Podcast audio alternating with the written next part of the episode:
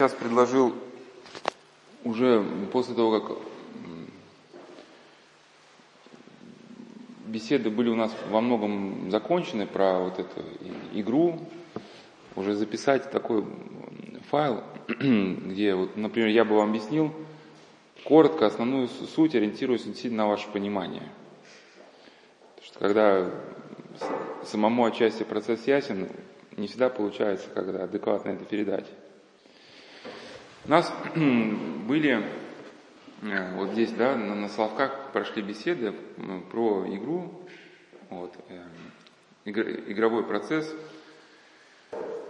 Ну, актуальность темы, наверное, да, не, не стоит вам, вам сейчас объяснять, что у нас миллионы людей, да, и игроманов, причем э, это статистически очень трудно все ведь как-то оценить, потому что статистику переломов позвоночника еще хоть как-то можно следить, да, а как статистически следить э, человека, который э, с сутками играет вот, и практически выпадает из жизни, да.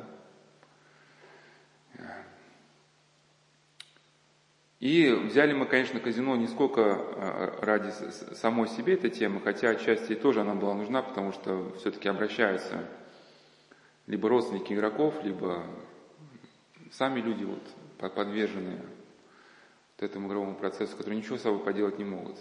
Ну и, соответственно, родственники тоже ничего с этим поделать не могут, хотя вот, э, у кого-то, может быть, есть и у знакомых таких игроков и медицинское образование, но вот уж такой трагизм нашей эпохи, что даже наличие медицинского образования, в принципе, не дает человеку понимания, что, что вообще делать со всем этим.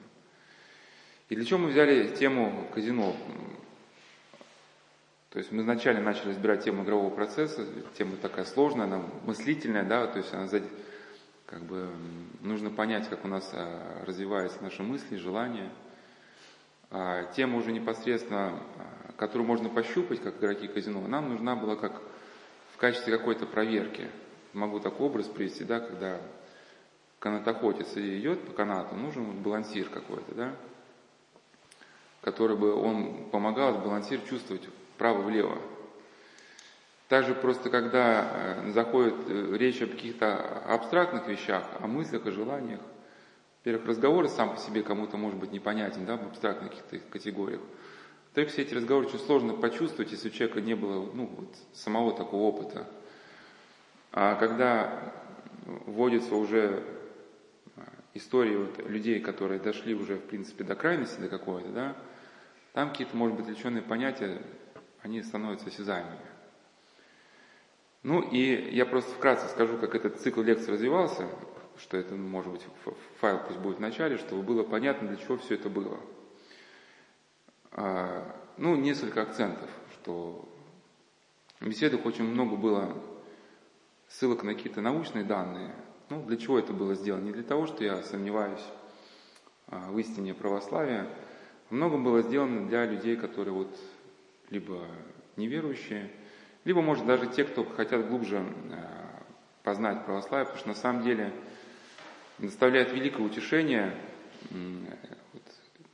а, когда встречаешься у каких-то, может быть, лучших представителей психиатрии, какие-то идеи, которые, в которых они пытаются подойти, в принципе, к тому, что святые отцы уже описали, да? И наполняет какое-то чувство радости, что действительно, придя в православие, ты пошел верной дорогой. Да, потому что то, что лучшие представители психиатрии пытаются предугадать, как-то предвосхитить, предущитить, святые отцы уже развернуто все объяснили. Вот мы сегодня будем говорить да, про стремление к цели. Но во-вторых, для людей, которые, э, как я уже сказал, вот, э, либо были не связаны с церковью, либо знакомились с церковью по каким-то интернетовским статьям, ну, типа священники на Мерседесах там вот и прочее, да, у которых вот такой некий, некий взгляд на церковь, ну, сформированный в СМИ. Вот это состояние какой-то глухой агрессии, да, причем спросить человека, в чем, собственно, ты, у тебя претензия к церкви, почему ты ее ненавидишь, да, он, в принципе, не сможет, а, в принципе, объяснить, потому что действительно вот Э, СМИ уже обладают некой гипнотической способностью транслировать сознание людей, вот уже какие-то такие, да, а, как, как бы сгустки каких-то эмоций, которые человек воспринимает за свои, да, и в чем, собственно, он ненавидит, он не сможет объяснить. А если такой человек действительно увидит, что, в принципе, если даже не подошел к идее вот действительно откровения, что хотя бы если мы сейчас смотрим а, на церковь глазами человека просто, да, светского, хотя бы то, что писали святые отцы из церкви, это хотя бы как минимум это разумно, да, это разумно, логично, и просто надо вскрыть вот эту разумность. И в этом, наверное, ничего плохого нет, потому что Иван Ильин даже писал, что разум должен быть верующим, а вера должна быть разумной. Ну и во многом, конечно, в-третьих, вот эти а, ссылки на научные какие-то моменты были а, даны для того, чтобы помочь людям, которые находятся в проблеме, вот найти самостоятельное, определиться самостоятельно по отношению к своей проблеме. Для нас, может быть, проблема это не стоит остро, хотя и у нас, в принципе, вот эти игровые э, моменты, они тоже присутствуют. Ну, для нас главный смысл игрового момента, да, это вот э, стремление к цели. То есть многие люди, если он увлекается даже уборкой по дому, это, в принципе, это что-то близко, да, он по дому увлекается, другой человек вот игрой увлекается. Ну, так у по дому у человека еще другие обязанности, да, поэтому он может содержать свое стремление все там вычистить идеально. А у игрока сдерживающих фактов нету, поэтому он э, будет э, до упора. Потому что люди, которые уже попали в проблему, просто как они идут? Да, они вначале идут, например, э, какие-то там тренинги, курсы каким-то платным специалистам. И так как во многих организациях используются э, новомодные какие-то методики, да, не совсем понятные, часто связанные с каким-то манипулятивным воздействием на сознание человека, как правило, эти люди уже не только разрушены своей зависимостью, у них полностью уже перепахано сознание, да, в принципе, какие-то разумные точки, от которых они могли бы э, оттолкнуться, у них уже отсутствует. Ну, в качестве просто примера такого, да, например, понятно, что развод это плохо, да, что папа ушел из семьи, это плохо. Но с помощью, например, каких-то психотерапевтических манипуляций, например, какой-нибудь, э, ну, не знаю, как его назвать, ну, не специалист, человек, который сидит в кабинете, да, он может сказать, что, ну, знаешь, если ты ушел из семьи, ведь ты будешь сына видеть редко, и то, что ты будешь видеть редко, значит, твое слово для него будет более весомо, чем если ты был бы с ним вот, ну, постоянно, да. И, соответственно, уйдя из семьи, ты можешь больше возможностей оказать э, ну, на его воспитание в положительном ключе потому что ты больше будешь обладать над ним авторитетом. И здесь, получается, все с ног на голову встает, да? И человек в таких понятиях э, как бы начинает жить, или если он обращается к психоанализу, начинает э, толковать свои какие-то проблемы, ну, в русле каких-то там интимной какой-то терминологии, то есть запутывается. И поэтому нужно было как-то вот этот, все вот это месиво, да, информационное, его разгрести и отбросить какие-то точки зрения, а, потому что если их не отбросить, то человек, э, возможно, к ним будет всегда возвращаться. Как вот Феофан Затворник, у него был такой принцип, он говорил, что прежде чем перейти к положительному изложению проблемы, вначале разрушь а, ложные точки зрения, на которых э, человек основывается. И мы этот цикл бесед начинали вот э, с двух точек зрения ложных. Почему их подробно разобрали? Сейчас просто фраз скажу. Вначале мы разобрали Э, такую точку зрения, что некоторые ну, представители медицинской отрасли считают, что сутью вхождения вот, ну, в зависимость от игры является нехватка в человеке серотонина. Да, вот гормона, то есть не гормоны, а вещества, которые ну, где-то связаны с ощущением эйфории. Я просто не сказал, почему это было именно важно разбирать, потому что сейчас мировая общественность, она не знает, что с игровой зависимостью делать, да, и в результате многотомных а, напечатанных исследований пришли к тому, что было признано зависимостью. У нас, не знаю, признали еще или нет, но там уже признали. И, соответственно, по всему миру настроили клиник, да, где реабилитация стоит несколько тысяч долларов в месяц. Ну и курс рассчитан там на несколько месяцев. И ребенок, соответственно, получает а, фармакологию, да, связанную с тем же самым что-то там, обратным захватом серотонина, как то препарат, что-то там делать, да. Ну и так как изначальная концепция, что вся проблема в этом, да, то Да, люди считают, что на этом вопрос закрыт. Ну, конечно, люди выходят, да, и все начинается по-новому. Поэтому нам нужно было разобрать и все-таки прийти к такому мнению, что мы не можем основываться на такой точке зрения. Ну и к чему пришли, если сухой остаток, что наш организм, он не настолько глупый, да, и э, вот эти нейромедиаторные обмены нужны нам для того, чтобы закреплять какие-то положительные реакции, либо чтобы человеку, э, чтобы организм давал, давал человеку понять, что вот есть какая-то опасность, да. То есть вы, например, опаздываете на работу, сидите, и, мол, ничего страшного, и у вас начинаются впрыскиваться всякие вещества, связанные с неприятными эмоциями, да, вот, чтобы вы не сделали для себя какого-то дурного шага. А также, если вы что-то сделали, э, например, правильно для жизни, например, у вас есть э, язва желудка, и вы хотели что-нибудь поесть жареного, ну, по страсти, да, но себя пересилили, ну, и съели действительно что-то такое пареное, полезное, то несмотря на первоначальное уныние, что вы не получили того продукта, который хотели, жареной картошки, может, семги с вином, да, то потом все-таки организм вам э, сообщит, что вот эта вот э, пареная пища, то, что вы ему дали, все-таки ему это ну, комфортно. И у вас будет такое чувство какого-то успокоения. Да? Ну, все-таки что, конечно, человек не определяется физиологией, это я просто сказал, что организм закрепляет положительные реакции. А теперь просто, если перейти и на этом, в принципе, закончить, просто мы разбирали, что как живут игроки, да, но ну, это жизнь в хаосе, это вранье, это эгоцентризм, это там блуд, алкоголь. И, соответственно, организму нечего закреплять в таком образе жизни. Он, наоборот, изо всех сил человеку свидетельствует о том, что человек, ты идешь не туда. Впрыскивать все, что только можно. И когда такой человек придет, соответственно, в какую-то лабораторию, ему, конечно, установят, что у него не хватает тех веществ, которые вот, ответственны за а, как бы, какую-то вот, да, физиологически понимаемую радость. Ну и второй момент мы разбирали очень подробно, тоже, может быть, слушателям не очень было понятно – вот этот э, эксперимент про крыс. Почему это было важно? Потому что сейчас идет эм, такая мировая линия на вообще отказ от э, всего, что человека так или иначе могло бы сдержать. Да, то есть пропагандируется вот развитие эго и некая подмена понятия, что развитие собственного эго, вот бесконтрольных желаний, и называется теперь самореализация, да, и называется теперь найти себя и познать себя. Ну, я разбирал известное выступление одного автора, который утверждал, что наркотическая игровая зависимость связана с недостатком общения людей.